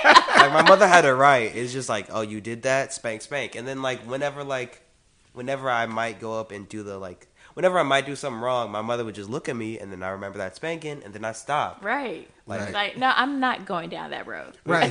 So yeah, we were we had different parenting um, ways of parenting. Like she I always say, the laundry, did all that. She's like, "Are y'all still at this kitchen table?" And like, she had to. She would. She she'd have to pull my coat. She'd be like, "You can't." You can't be lecturing three year olds for an hour and a half. Like that's not gonna that's not going to work, right? And so, um, so I had to like you know change and sort of adapt or whatever. I always say like my anger is like uh, uh, thunder. It's like you know rolling, uh, mm-hmm. rolling. My wife's anger is like lightning. Like when she gets mad, it's like ka and it's like hard. It's fast. It's loud, and then it's over. Mm-hmm. Like she'll come in the room like, "Did you have you lost your?" and and I I didn't curse. she would curse. I remember one time we were um, in the living room and they were like seven and five or something. And um, I was talking to them. I was like, um, "Who curses in the house? Is it is it me or your mother?" And they they were both like, "Mommy." And my mother, uh, my wife was walking through a uh, laundry. She was like, "That's right, I curse. Don't get cursed at." but yeah, so she has a she had a different way of just like coming down, but she's also she's also fair. She's also very fair, right? So you know you don't want that lightning coming down in your head. Um, but you know it's that's it. It's over. I still love you, yeah. and they move on. Me, talk and talk, talk and talk, talk and talk and talk, and I'm gonna be mad for a month, right? So that's yeah. That's the that's the, balance, how to balance it. That's the. But I think though it's it's you all haven't said that, but the talk, it's the communication. Mm. I think that's something that whether or not you are a household that looks at your your kids and go like there will be that line of demarcation i'm your mom i'm your dad i'm not your friend now i can only speak you know how we were talking about trauma or like from mm. earlier situations that was something that was always said to me. I, I don't know no black child that or a child here that hasn't had that. I ain't one of your little friends out here.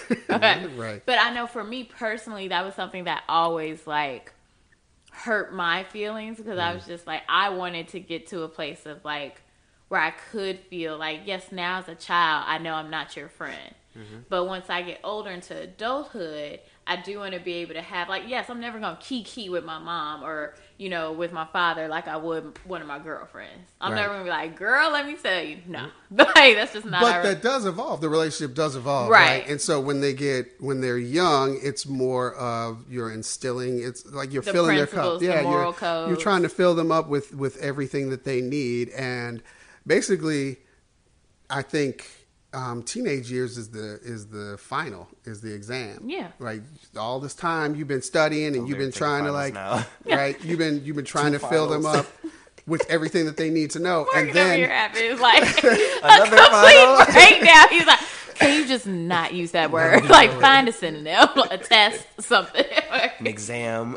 right. But now now is when they when they the interesting part is you know when everything you try to teach them is when they start to apply it. Exactly. Right. And so now they apply that to their lives and, you know, they're picking and choosing all the things that you have said and you're like, oh, don't choose that. Or, but they, you know, it's up to them. Like a, a lot of it is. Um, and that's going to carry them forward. But the other cool thing about it is you get to have a conversation with somebody and see how their mind works, right? Mm-hmm. Like when they get older and they're not children anymore, they're young adults and they're making their own decision and forming their own opinions and you're you get to sit there and be like what do you what do you think what do you think about that mm-hmm. right and you get to hear that back and like oh that's really that's really interesting mm-hmm. that's that's cool i think also it's creating an environment where your child has the freedom to know like my response may not be something that would be your response Mm-hmm. But it still is a, a, baseline or a threshold of respect. Not yeah. let me just keep this to myself or placate you and give you an answer I think you want to hear because I'll be condemned if I tell my truth or like how I really feel about the situation. Right. So I yeah. think there's still an openness there, though. I think it's something that you said at the beginning of your show where you said that you are trying to um, get people to think critically. yeah. right? And I think that that's one of the things, and I, and I even heard Michelle Obama say that that's one of the things that was instilled in her in oh. her childhood, right? Michelle Obama, the best of us. the best she she is She's the so best of us. Sophisticated, I love her. right, but that's one of the things that was instilled in her was, you know, being able to assess and think critically, and I think that that's what we try and instill in our kids as well is you know looking at the world and trying to inform them of the world but then giving them a sense of like how to process that and think about it critically mm-hmm. um, so i feel like part of it it's like you're talking about like how like other parents is like and other kids like they have to hide what they're saying or else they'll mm-hmm. be like criticized or else they'll be like what's it called like uh, judged uh, not even judged uh, when like uh emperor just sort of like lays the hammer down it's just like I don't, you said that, and I thought a totalitarian. I'm like, yes, that's exactly something like that. It's like, like, you have no. to like, it's like your opinions and your viewpoints. You have to hide it in order to mm-hmm. like to survive. Yeah, in order to just be more palatable for your parents.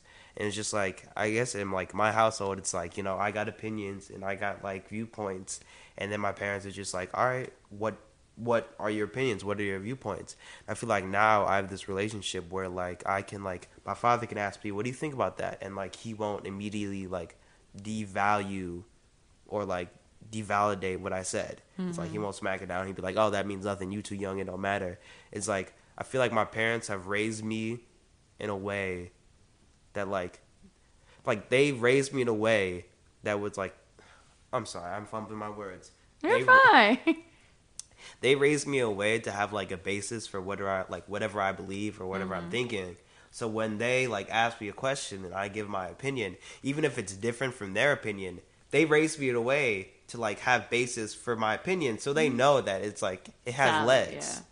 Like I think that's something that um, it's very rare to find that, and I definitely thank your parents because it's it's a skill that so many don't have. You know, we and even the best family situation still has its own trials and tribulations. You yeah, know, I'm course. pretty sure like you, you all have those. Yeah, you know? absolutely. Um, I think though at the same time to have that ability to look at the world and to not only on, a, on the outside like live and let live for everything else, but or to have respect for everything else, but then to also be able to form your own thought separate of it. To me, yeah. it's the ultimate uh, yeah, I'm standing on stage and I said might be out here with this little raggedy ass ice cream cake, and I don't care because mm-hmm. my thought, my opinion is this. I think it's the ultimate form of freedom. You know. I was like, we were like yesterday. We watched Crazy Rich Asians. I'm bring mm-hmm. that back again.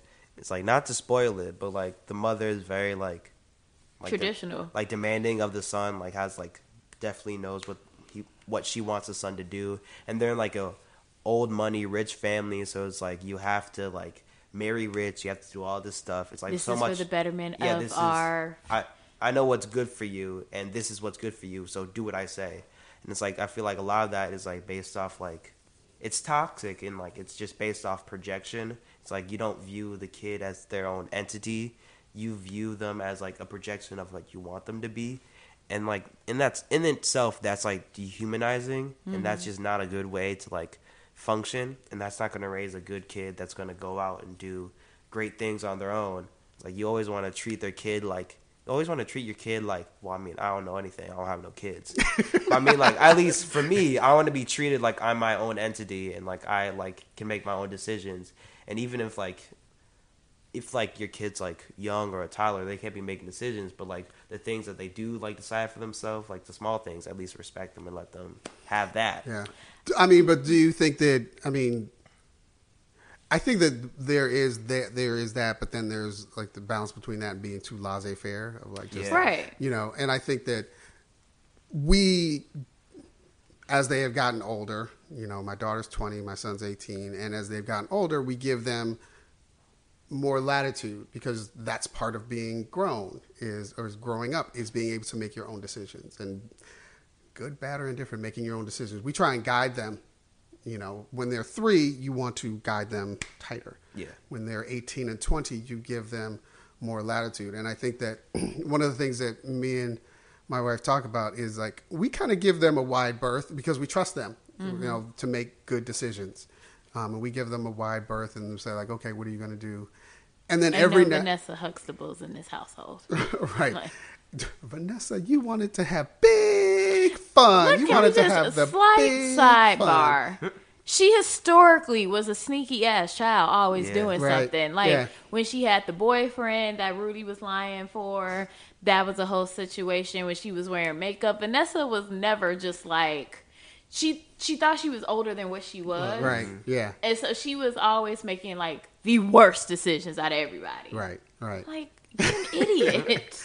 Right. And Okay, yeah, so what we what we try to do is like help them make good decisions when they're young and kind of mm-hmm. like you know you know root them in that but then as they get older you give them latitude and every now and then and I don't think we do it too much but every now and then we'll be like yeah no you're not no you're not doing that. Right? And and every now and then every now and then will and then it's always a discussion and they'll look and then my wife will say we rarely tell you no. So when we do say no we mean it. There's a mean, like- reason. There's a reason. And what do you yeah you're right Mm. I mean, like there's some there's some things. There's some Like- things. It's like there's like there's some things. It's like what I said. Like when I asked when I asked my mama, like mm-hmm. it's like, hey, I want to get my ears pierced, ears pierced, and she was like, no, and I was just like, why not? She like- said she didn't say no she, She said, said no. she said not right now she she is saving face now. She's like doing a right, little- so this is the back. section of the podcast where we are going to Just let these the family tea. issues work out. Yeah. Like, no, I'ma okay. just- yeah, I'ma just- like, I'ma leave no, that no, no, that's the disclaimer. The thoughts and feelings represented by the Bernadette family are not that of Joy Colette Weathers and the LLC. I'm all kidding. But that's like its own thing, devoid of that. but I mean, like, like there's I things. thought that was actually going. Well, it is epic for you, but I thought that was going to be way heavier. I was like, Yeah. oh, okay. That's like we can discuss that. I got you. I mean, it's like the whole like Jay Z, Beyonce, like Cardi B Offset. It's like that's just uh, like if I'm about to have a conversation with it, you know, then I'm just finna do Well, it. can I ask you why do you want your ears pierced? Cause I want my ears pierced. It's nice, you know. It's something. It's a fashion thing. It's not like a fashion thing. It's just something I want of myself. I want my ears pierced. I want to wear earrings. It's something that I. It's something like. It's like why people's like why do people get tattoos? It's why do people like to wear certain clothes? It's like I just No, no, I get it because I, like, I have I ten enjoy it. tattoos, but I also like. Um, I find even with you being 18 and your daughter being 20, it's still. Even, I'm thinking back to that time. It's it ran. It really was a transition. There were things Mm-hmm. that my parents told me no at that technically I could have just done myself. No, no, right, but it's still a respect because it's there's a difference in you know now me being 29 Yeah. And versus 19, right? I mm-hmm. remember the one time I got into the worst trouble of my life. Mm-hmm. I rolled up in the house at like 3 a.m. and I was 19 when I did it. Like. Mm-hmm. If she'd have called for cops, they'd have been like, "Well, she's legal, ma'am. She's an adult. We can't do anything about this." But I still, res- like, I got grounded because it was winter break from school. I got grounded and couldn't go anywhere. But it was like, huh, I respected that, even though, yeah, the law might say this, but I ain't trying to be on the other side of this door Yeah. either. Part of it's like it's, it's not my house. exactly. So it was, it was still like those, the respect of, of those rules, even when you have like the technicality on your side. Like, no, that's your parents are looking at you like you ain't that grown, you know. And then the other the other side of that is like this is what my wife always says like uh when they are when they say like I want to be grown and just like wanna okay. right. My my wife always okay good. You want to be grown? Good. That means less for me. You can have these bills. You can have all of it. And they're like no no no. I don't want to be grown. Like no tell you don't. something. Many a day I have thought about the foolishness of my decisions with having a Verizon wireless bill. Mm-hmm. Like, and then you got to add ComEd Mm. and social media management and CTA and rent and everything. Like, it's it's never ending. It's already too much I, for so, me. I still to this day I hear my parents or my mom's voice sometimes in my head like, "You want to be grown so bad? You have the rest of your life to be grown." You She's do. like, "You are a child for a little while." Right. I was thinking about this the other day. I was thinking like we spend your youth trying to be grown And trying to get back. and and you spend your adulthood trying to reclaim your childhood. yeah. Right? or you- the freeness that you the- felt or in that like, time. Yeah, Yeah. because you remember how because you've got all of the weight of all of this responsibility, and that takes up a lot of your the your decision making and and life. When you were a kid, you were just Mm-hmm. Run playing through sprinklers, right, Yeah. and you catching and, grasshoppers. and that feeling of of freedom, like you said, you trying to capture that. Like, oh man, I'm 51. How can I recapture that? Of Zest. yeah, you know. Um, so, like you said, you're gonna have a long time to be grown. You Right. got a short time to be uh, a, a young adult or child. and I in mean, the grand scheme of things, like it's another bill. Because let me tell you Yeah. something, my accessories are out of control. So no, um, but I think just you know wrapping up and talking to you all.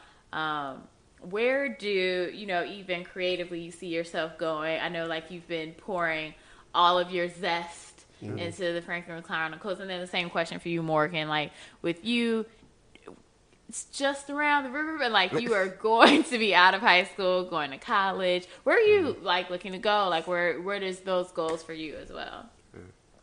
I guess for me, my number one college choice is Brown. I just finished up my uh, college app for Brown, and then I sent in all my stuff. Uh, I guess my future, one most definitely going to college, but also like I want to like I guess end of the year I want to get better at poetry. I want to like hone my craft. I want to eventually like write some form of book, either that be poetry book or just actual novel. Like I want to like. I, I want to. I want to like you know like a lot of times like my father talk about all the time like I'm just sitting down just looking at open space. My parents are like, "What you doing?" I'm just like, "What I'm about to do in my life?" Because I'm just like, I'm just like, what am I doing? I need to like get on. I need to produce something. So I want to like you know do something. I'm like a lot of time. I'm filling out college apps, and a lot of the questions are like asking like, "Oh, what do you want to do at this college? What do you want to do with this major?" And then like half of it is like, "Oh no, I have to write this new essay about this question." The other half is like, "Oh, what am I trying to do at this college? What am I trying to do with this major?" Mm-hmm. And it makes me like sort of like put that in perspective and really be like, "Oh, well, I guess I'm passionate about this, and I really want to do this." So I guess like one thing that like I've realized a lot lately is I'm really passionate about just like the general black experience. It's like I'm just talking about like there's like I love it's like I talk about all the time. Slavery was a terrible institution, but like the lives and like the experiences of like slaves like are so like vital and like they were the human experience mm-hmm. and like they are an important part of history and I really want to like go in depth into that and like really study like pull a little Zora Neale and like just do like this slave anthropology of just blackness from like middle passage all the way now and just see how that's That would be epic. Have you ever read The Warmth of Other Suns by Isabel Wilkerson? nope Okay, so when I take, I don't fan out over anybody. Like number one, I've worked in advertising. And I've always been around like celebrities or like higher ups, so that don't mean nothing to me. Um, that was the one time where like if she'd have touched me, she touched me. um, so Isabel Wilkerson wrote The Warmth of Other Suns. It is the com- it's the most concise yet simultaneously interesting and entertaining um i should say compilation of like I, from the great migration um and that's a specific time because what you're what you're talking about that's me is an anthology of books. Like you you out here trying to write the next roots and go for it you know like that's possible do it. But um she wrote the book based on the Great Migration, and she did it from the perspective of three individual African Americans who left from three different areas of the South, moved to three different areas of the North in three different decades. Because I that's think so raw i'm sorry that's so cool it was number one. Not only did she do that, but while she's personally weaving in what is going on, like actual, you're hearing Ida Mae talk and you know George Schoolboy Starling and Robert. Um, and as you're reading these, you know their actual stories and what's happening to them, like at different years or points in their life, you're also getting this depth of, of knowledge of what was happening, like what caused the Great Migration in terms of um, you know, just the lie or the assumption that oh, the Great Migration happened during World War One, and it was just this like, but no, it had it started. People, the southern or southern blacks had always been kind of migrating, mm-hmm. but the boom started then. But it didn't end until like the fifties, right? You know, and then even she went into the details of like. Um, how that migration even affected the white counterparts. Like if you don't, mm-hmm. it totally made the South finally mechanized.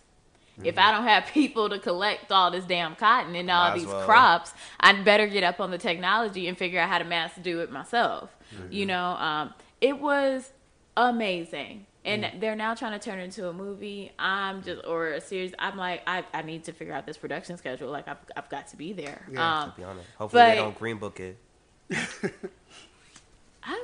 We we'll talk after. We're like, what is wrong with Green Book? okay, but um, but yeah, that's something that in in terms of even when it comes to the research, it took her ten years to write that book. Mm-hmm. Now, it was a New York bestseller. She is very wealthy now because mm-hmm. of that book.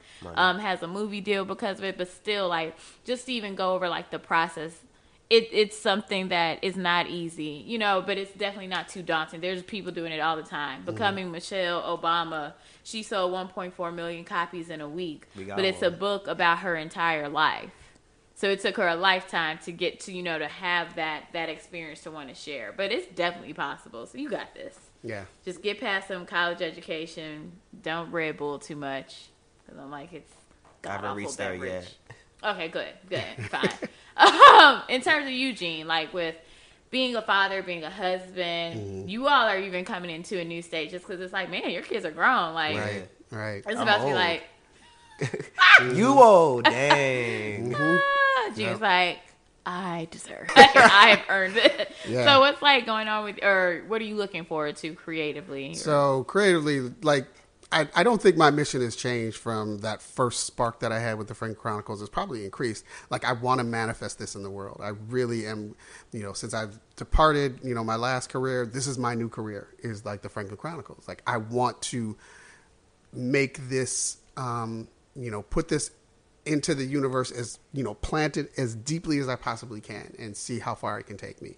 You know, I want to continue and and the, the interesting thing is is like now you know when i first did the podcast it was a thing. And now you know i'm rethinking you know how we're going to reboot the, the podcast. And it's evolved. It's you know my concept of what that is going to be has evolved mm-hmm. right? It's going to include my son who does spoken you word. finally can go downstairs. Right. yeah. I'm part of it now i so, seen at the table. Right. Right. Um, so as that evolves like that story is going to evolve and how it how it comes to life is going to evolve. And, you know, I just want to, you know, push that into the dirt as much as I possibly can. Um, so between, you know, doing that with Frank Chronicles and the podcast and, you know, we do live events and readings and, and all of that, I'm just going to try and see how far I can go. And then as far as um, being empty nesters, like, we're looking forward. Like somebody was just asking yeah. that. Somebody just asked us that, and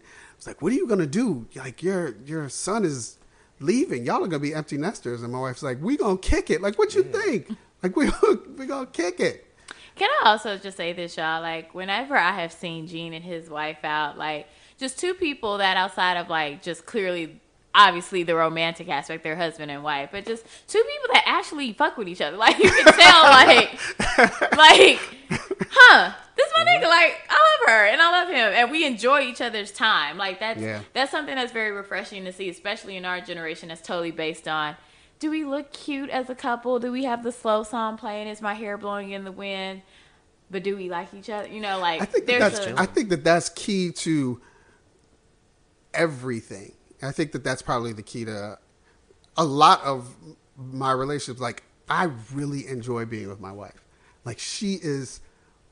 I, I, Do you hear that, black men? well, I mean, I'm not. I'm not trying to. I'm not trying to sell out us all, but no. I, I really enjoy being with my wife. She is. I just sent her a text the other day, and I'm not trying to get brownie points, but I sent her a text like, she is one of my favorite people. She is so smart. She should be your favorite person, the number one. Yeah, she is, she is my favorite person. Yeah, Where so you maybe like, uh, Who's above mom, dad? Like, yeah, I mean, I really enjoy being with her. Like she, you know, I go to her for counsel, for wisdom. Am I doing this right? Nah, you might want to rethink that. Okay, yeah, you know, and she, you know, brings balance to my life because, and I'm not gonna lie, like when I was in, you know, I, I I've told stories on the Frank Chronicles about my life in terms of like pre Latricia and post Latricia and like PL. PL. There's PL and AL.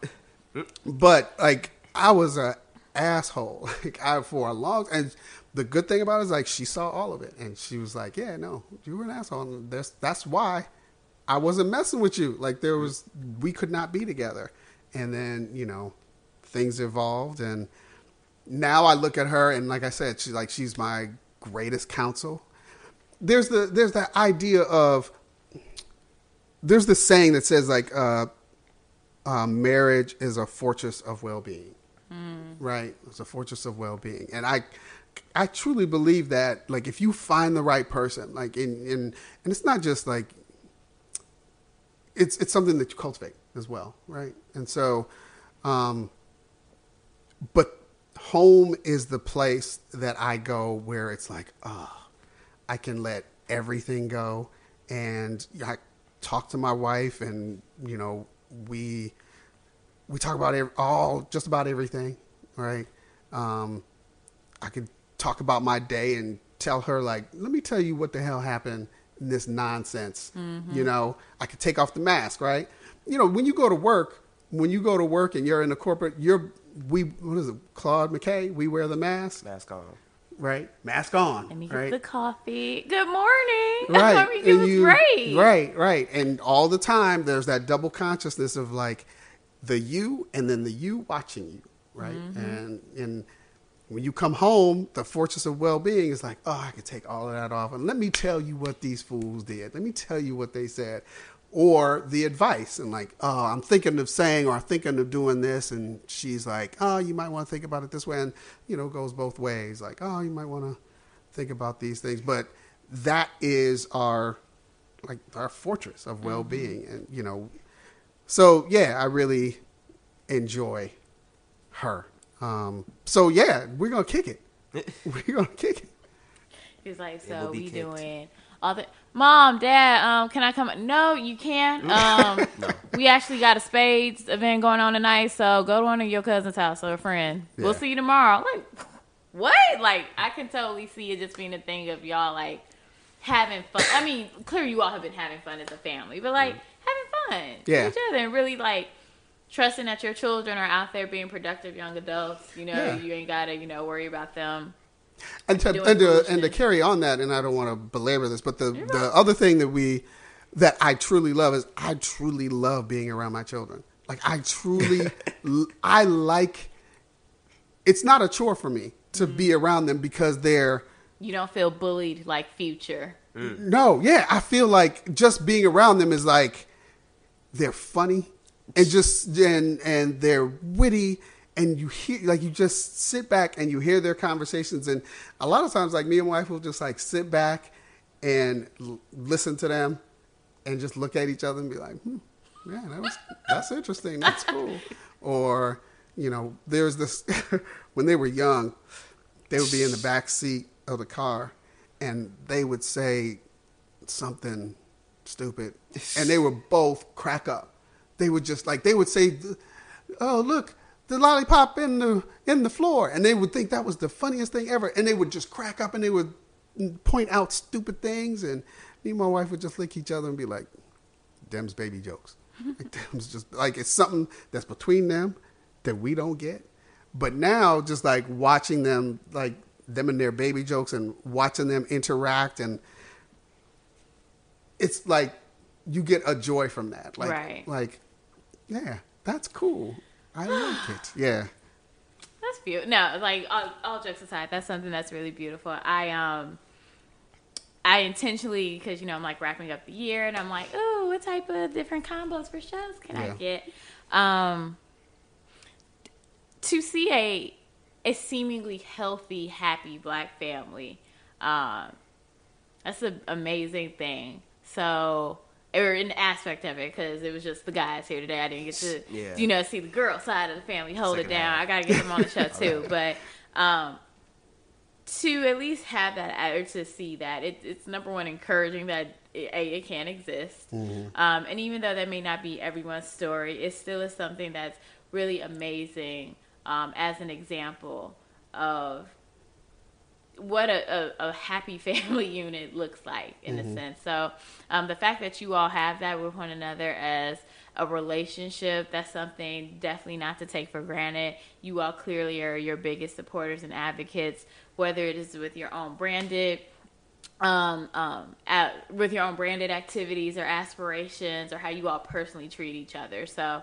I am super happy to have had you on the show. This conversation was amazing. Yeah, thank you for inviting I was us. sleepy at first, and now y'all got me all energized. I finished cleaning the rest of my house because I do laundry and shit.